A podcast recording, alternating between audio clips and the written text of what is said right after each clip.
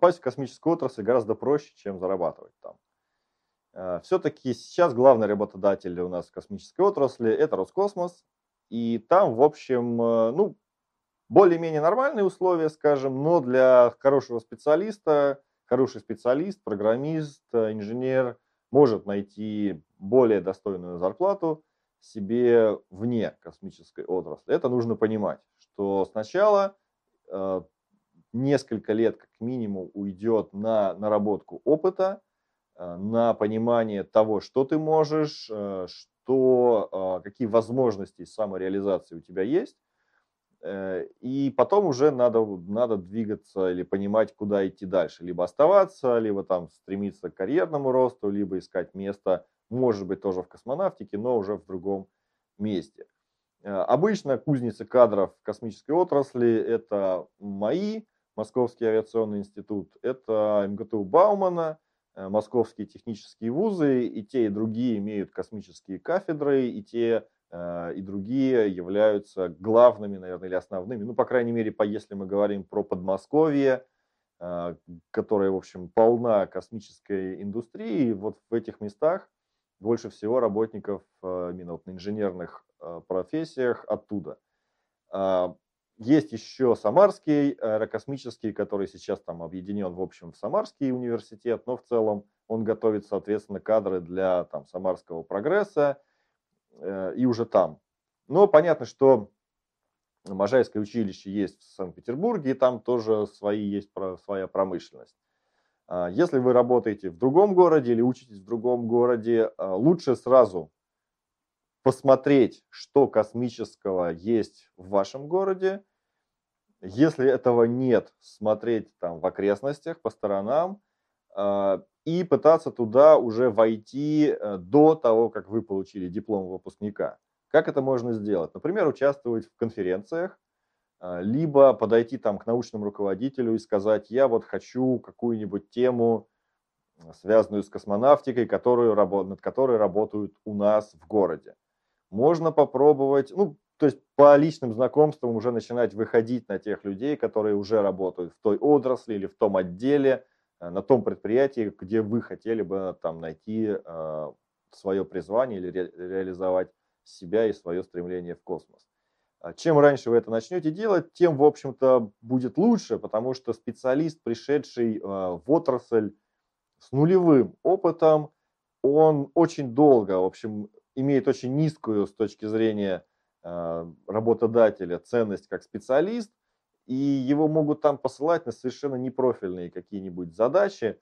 Это как вот старый анекдот, а, там, когда устраивается студент на работу, ему там директор говорит, ну ладно, студент, выпускник, ну вон там ведро, вон а, тряпка, можешь начинать мыть полы. Тот я специалист, я студент, вышен с красным дипломом, закончил.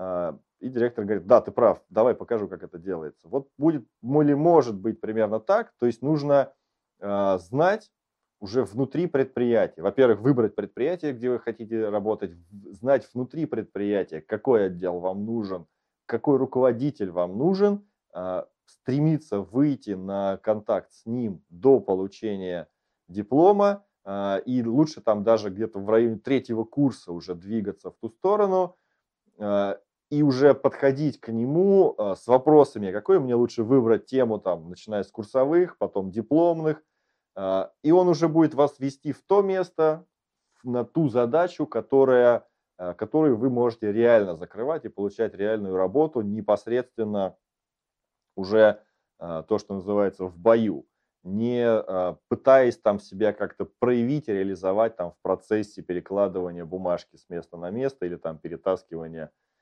ящиков с деталями с места на место, а, то здесь нужно прежде всего стремиться. И стремиться не просто там учиться на пятерке, а конкретно идти к нужным людям, звонить, спрашивать.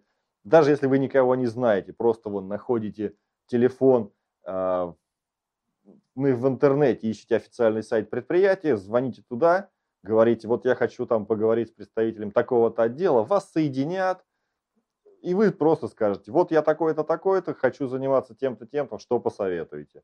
Он может там, ну, люди разные бывают, могут послать, могут сказать, лучше вот позвони вот по тому номеру, там, я вот Васю знаю, ему может быть что-нибудь. То есть нужно проявить свое стремление.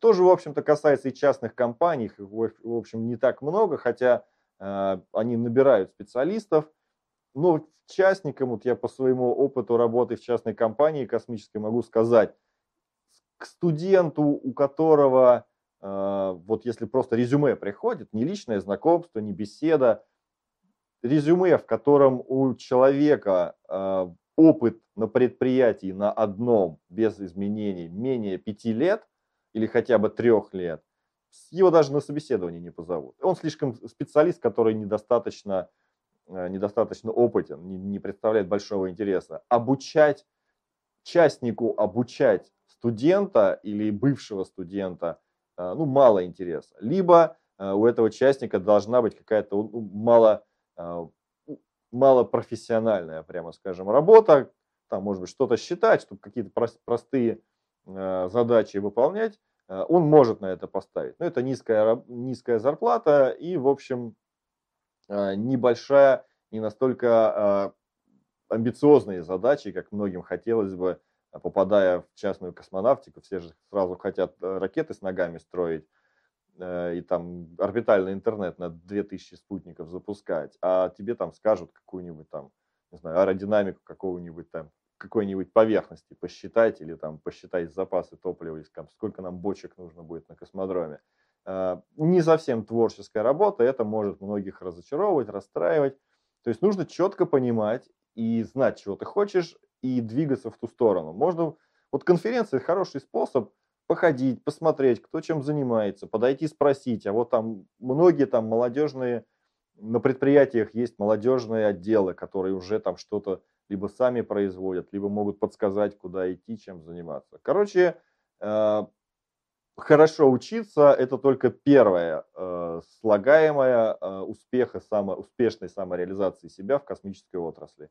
Потом нужно все-таки, многие инженеры э, социофобы, э, не любят э, звонить, не любят разговаривать, хотят вот сидеть и там строить свою ракету с ногами. Но тут все-таки навыки коммуникации, связи с людьми, э, обращение к людям, даже к тем, которых вы лично не знакомы, нужны, если действительно вы хотите попасть в нужное место и заниматься тем, вот к чему по-настоящему лежит душа.